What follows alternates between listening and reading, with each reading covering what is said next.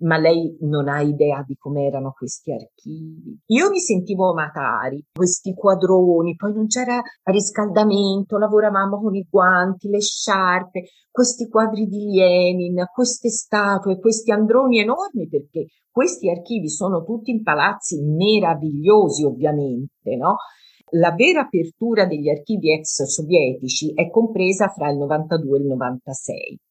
Già con il 1996, quindi già con la presenza di Yeltsin, siccome ci furono tantissimi scandali, cioè furono pubblicati documenti che mettevano in crisi figure di spicco del movimento comunista internazionale, fotografie, cioè ci fu veramente un'ondata di verità notevole, Yeltsin stesso cominciò a richiuderli e poi hanno chiuso praticamente definitivamente durante la prima presidenza Putin.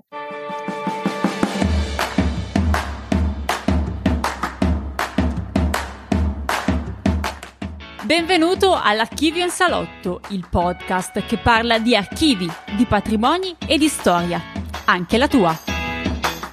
Custode della memoria delle vittime del totalitarismo sovietico, Memorial è la più longeva e autorevole ONG russa per la difesa dei diritti umani. Il 4 marzo 2022 la sua sede a Mosca è stata vittima di una feroce perquisizione da parte delle forze speciali OMON della Guardia Nazionale russa. Noi vogliamo raccontarvi la storia di Memorial e dei suoi archivi attraverso le parole della professoressa Elena Dundovic. Per capire la nascita di Memorial dobbiamo tornare un po' indietro nel tempo, cioè negli anni 70, quando ancora esisteva eh, l'Unione Sovietica. Sappiamo che nel corso, diciamo, dopo l'arrivo di Khrushchev al potere, diciamo dopo il 1956, dopo la morte di Stalin, il clima in Unione Sovietica si era il clima, diciamo, di censura, rigore, controllo da parte delle autorità sulla pubblica opinione si era lievemente attenuato per tornare a essere un clima molto rigido da questo punto di vista nel corso poi già degli anni 60 con l'arrivo di Brezhnev al potere nel 1962. E proprio nel corso degli anni 60 in Unione Sovietica nasce il movimento del dissenso, la storia dei famosi dissidenti eh, sovietici. Comincia a far veicolare libri, poesie, canzoni registrate eh, sui dischi usando il materiale del vinile che viene usato per i dischi. E fra le varie attività del dissenso nel decennio successivo, negli anni del, eh, 70, quindi siamo nel contesto del dissenso, ma ormai già negli anni 70, un gruppo di giovani, chiamiamoli così ricercatori, tra cui c'è anche un personaggio molto importante che poi sarà uno dei fondatori di Memorial e che diventerà poi una delle sue personalità più in vista, che si chiama Arsieni Raginsky, cominciano a raccogliere testimonianze, ovviamente tutto in segreto e clandestinamente, sulla memoria del Gulag, il grande sistema concentrazionario sovietico. Che cosa fanno questi giovani ragazzi? Vanno nelle case segretamente di chi sanno che è stato un detenuto del Gulag, ovviamente sopravvissuto alle durezze del sistema concentrazionario, e cominciano a intervistarlo, fanno interviste. Nel 1976 fondano clandestinamente una rivista di storia, la prima rivista storica dell'URSS, ovviamente sempre clandestina, che si chiama Pamiaz, che in russo vuol dire memoria, ricordo. Questa rivista esce con vari numeri clandestinamente fino al 1981 quando viene scoperta, Arseni Raginsky viene arrestato e passerà un certo periodo di tempo in un ospedale psichiatrico dell'epoca. Passano gli anni, nel 1985 arriva Gorbaciov al potere con la sua idea di glasnost, di trasparenza, cioè l'idea di, come dire, no, liberalizzare in qualche modo la società sovietica, far crescere una società civile e in questi anni in cui la Glasnost in qualche modo funziona, cominciano le prime trasmissioni televisive con il formato di dibattito politico, cominciano a essere pubblicati i primi libri senza censura, nasce un movimento nell'87 che prende il nome di Memorial, cioè memoria, e all'inizio proprio un movimento di persone, di intellettuali, di cittadini, come ma- movimento rimane negli anni, con questo assetto rimane fra gli 87 e l'89. All'interno di questo movimento viene creata una sezione storica detta perestroica democratica, cui proprio viene poi dato ufficialmente il nome di Memorial. Vi aderiscono personaggi molto famosi dell'epoca, Sakharov per esempio, il premio Nobel per la fisica, che in quel momento è agli arresti, Afanasiev, storico famoso, Evtushenka, il poeta, Arseny Rakinsky stesso, insomma tante diciamo che aderiscono a questo movimento tra l'87 e l'88 molti esponenti dell'intelligenza liberal sovietica, moscovita soprattutto, che cominciano a respirare un clima nuovo grazie proprio alla glasnost. Il 19 ottobre del 1988, quindi quando è nato già questo movimento, Memorial riesce a organizzare la settimana della coscienza, si chiama così, cioè una settimana dedicata alla memoria, al ricordo delle vittime dello stalinismo. E in questa settimana la gente, i cittadini comuni, cominciano ad affluire, c'è un padiglione che, dove la gente affluisce portando diari, oggetti, ricordi, testimonianze, perché dobbiamo considerare che il sistema concentrazionario sovietico, detto Gulag, è in funzione tra il 1930 e il 1953 e vi passano 18 milioni di detenuti, di persone. Quindi questo vuol dire che centinaia di migliaia di famiglie sovietiche hanno membri che sono andati nel Gulag e lì sono morti o che sono sopravvissuti, cioè come dire, l'esperienza concentrazionaria è un'esperienza totalizzante per la società sovietica. Quindi portano questi oggetti, questi diari, queste lettere, poi andranno a confluire in una parte museale di Memorial di cui parlerò fra breve. Il 28 gennaio del 1989 si tiene un congresso ufficiale cui viene proprio istituzionalmente fondato Memorial, che non è più quindi il movimento che è stato fra l'87 e l'88, ma diventa una vera e propria associazione. Viene deciso di dargli un assetto federale, siamo ancora in epoca sovietica, si decide che la casa madre sarà Memorial di Mosca, poi nelle varie repubbliche dell'URSS, nelle varie città dell'URSS, si creeranno tanti memorial. Nel dicembre del 1989 ci sono le elezioni al congresso dell'Unione Sovietica, siamo ancora in epoca sovietica. Viene eletto deputato un grande esponente di Memorial che si chiama Kovalyov, il quale riesce a ottenere una sede per Memorial, un bellissimo villino nel centro di Mosca, dove poi appunto verrà aperta la sede e una parte all'interno di una parte di questo villino verrà aperta proprio un museo del Gulag, proprio con questi oggetti raccolti durante questo evento della settimana della coscienza. Kufaliov è un personaggio molto importante per la storia di Memorial perché come deputato riesce a promuovere due leggi molto importanti. Intanto la legge, che poi verrà approvata nel 1991 sulla riabilitazione delle vittime dello stalinismo. Ne era esistita già una di leggi, l'aveva fatta Khrushchev nel 1956 quando Khrushchev stesso aveva deciso la chiusura del sistema concentrazionario sovietico. Aveva fatto la prima legge sulla riabilitazione delle vittime dello stalinismo e la seconda viene fatta proprio nel 1991. Sempre nel 1991 viene inoltre promulgata un'altra legge molto importante che stabilisce che il 30 ottobre di ciascun anno verrà celebrata la giornata della memoria delle vittime dello stalinismo. Di lì nasce poi un'iniziativa particolare, cioè la creazione di un monumento proprio nel centro di Mosca che ricordi le vittime dello stalinismo.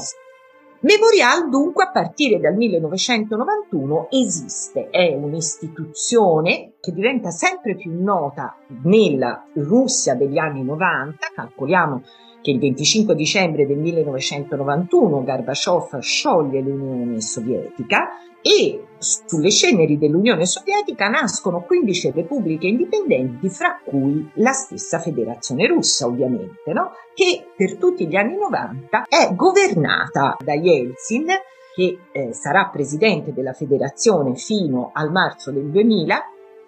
e che è stato con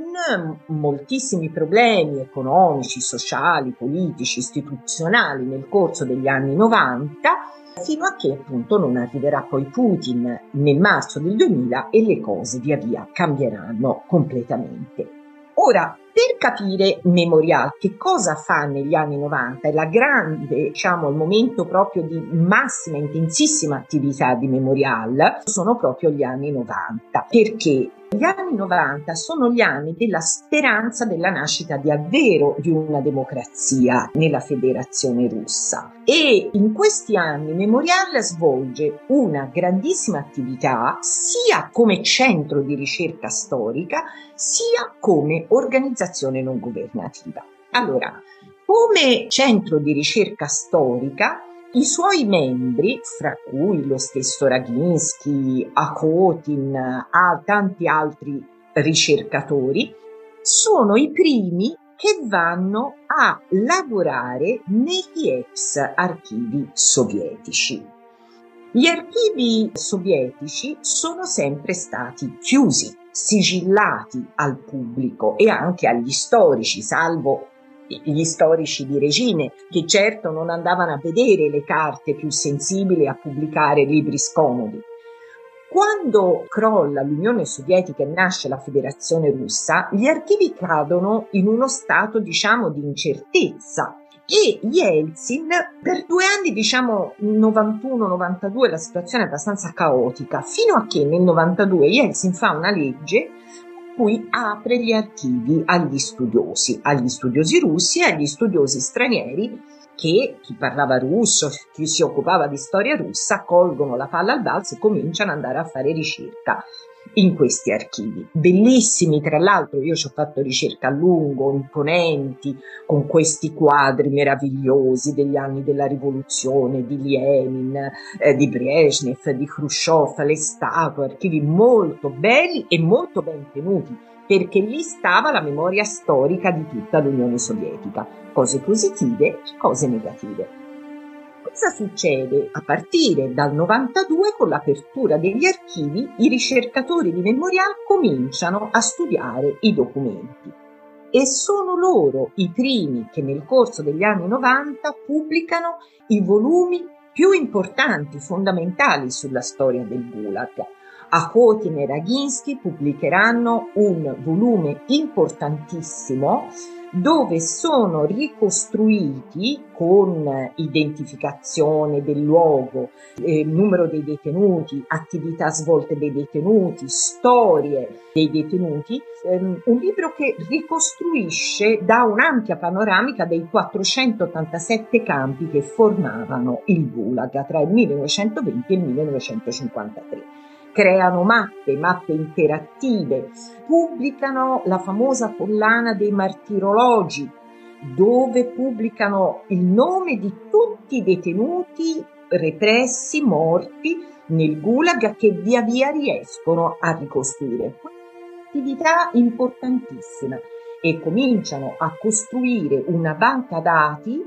che arriverà a contenere i nominativi di più di 3 milioni di detenuti. È un lavoro straordinario, anche perché accompagnato da un grande lavoro nelle scuole. Bandiscono concorsi con temi di italiano, di storia per i ragazzi, per diffondere il più possibile la verità sullo stalinismo, che, lo ripeto, è esperienza fondante dell'URSS e anche per capire la Federazione russa oggi, perché il filo di Arianna che lega la vecchia Russia zarista alla nuova Russia sovietica, all'attuale Russia contemporanea, è proprio la continua presenza di regimi autoritari a più alto-bassi livelli, li possiamo definire come vogliamo, che hanno sempre impedito però la formazione di una reale matura democratica società civile. Memorial conosce quindi negli anni 90 un grandissimo successo e proprio negli anni 90 cominciano a aprirsi le sedi di Memorial, non solo il Memorial di Mosca, abbiamo il Memorial delle varie ex repubbliche sovietiche, ora stati indipendenti, ma cominciano a nascere anche memorial nei vari paesi europei, memorial di Francia, eh, memorial di Berlino, memorial nei Baltici e nel, nel 2004 viene fondato Memorial d'Italia di cui a brevissimo parlerò.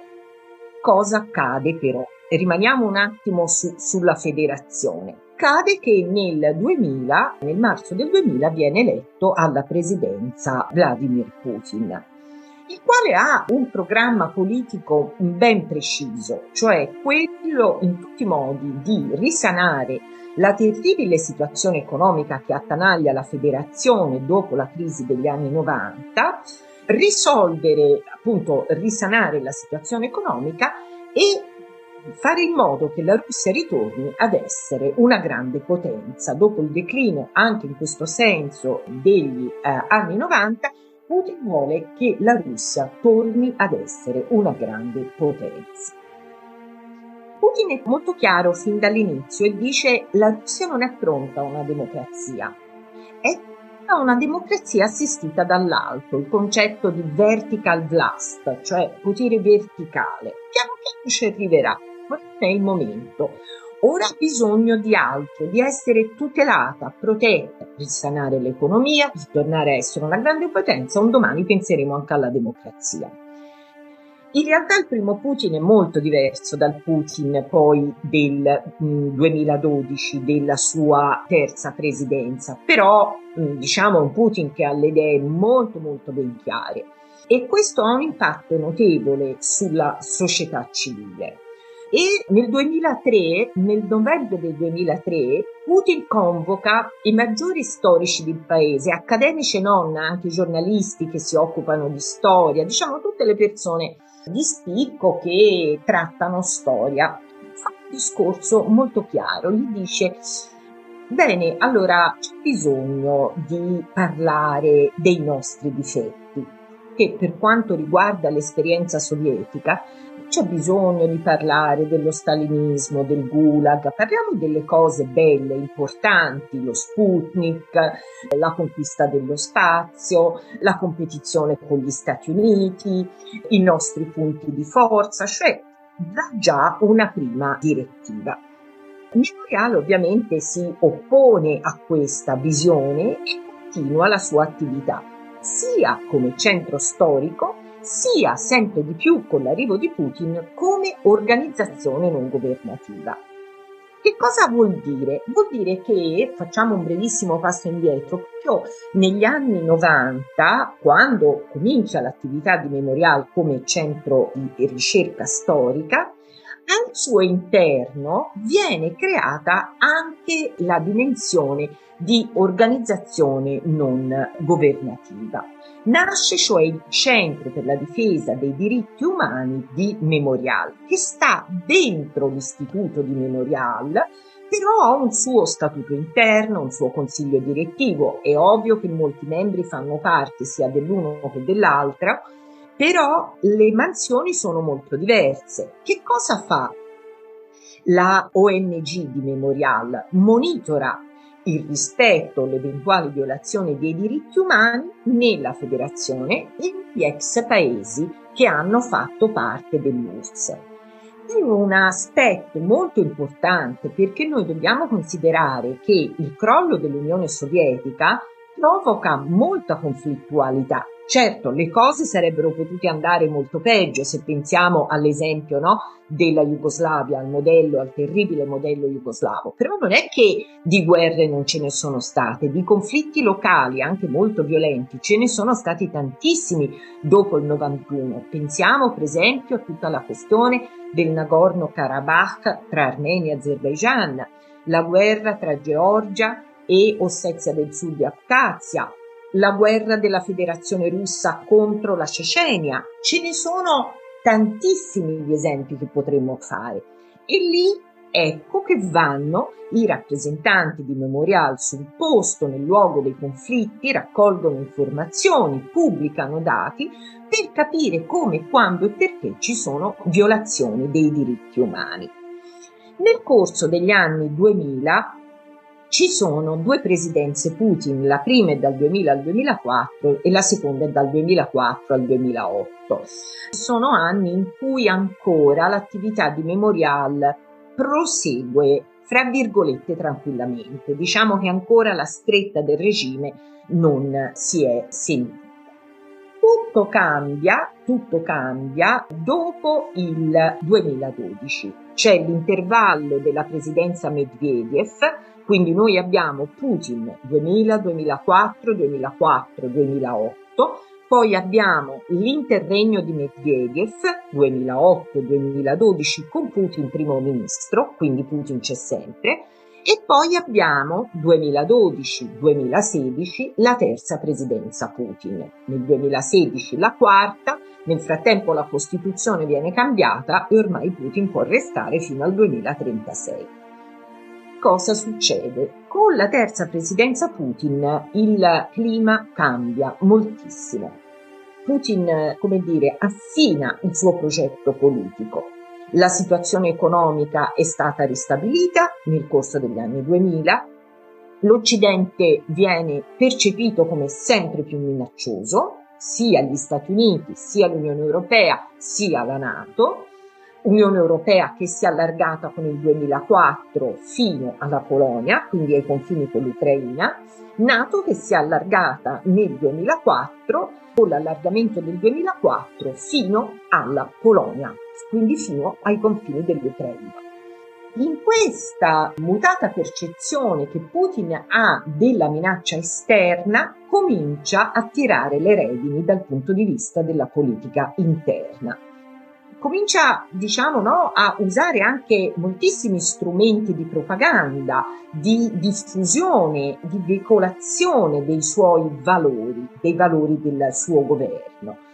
Non è un caso, per esempio, che nel 2012 dà ordine di riscrivere tutti i manuali di storia dei licei. Nel nuovo manuale di storia delle scuole pubbliche della federazione lo stalinismo occupa tre righe tutta l'esperienza dello stalinismo. Si parla di Stalin, della grande guerra patriottica, ma del terrore staliniano due righe. Nel 2013 emana una serie di leggi restrittive su alcuni temi particolari, per esempio il divieto di adozione dei bambini nei paesi che accettano le unioni gay. Per esempio la legge che stabilisce che tutte le organizzazioni non governative e le istituzioni che ricevono finanziamenti dall'estero devono iscriversi in un elenco particolare e notificarlo al governo. Diciamo questa una misura molto particolare perché profuma molto, non c'è niente da fare, profuma molto di stalinismo nel senso no, che dà l'idea che si va a identificare quelle istituzioni ONG che ricevendo finanziamenti dall'estero possono essere considerati agenti stranieri, quinte colonne delle potenze straniere. È una terminologia nota dall'epoca sovietica per i russi ed è l'inizio del declino di Memorial che entra nell'occhio del ciclone ci sono irruzioni nella misteriose nella sua sede, assalti, requisizioni da parte dell'FSB di, eh, del materiale di Memorial. Indagini sui suoi computer e nel corso degli anni tra il 2012 e il dicembre del 2021 quando Memorial è stata chiusa, il clima per Memorial si fa sempre più soffocante e il controllo, diciamo, del governo su questa istituzione e sulla sua, diciamo, interna organizzazione non governativa si fa sempre più stretto. Fino a che nel dicembre del, del 2021 il procuratore generale dell'URSS, che ricordo è di nomina del presidente della federazione, chiede la chiusura di Memorial. È, credetemi, una cosa sconvolgente.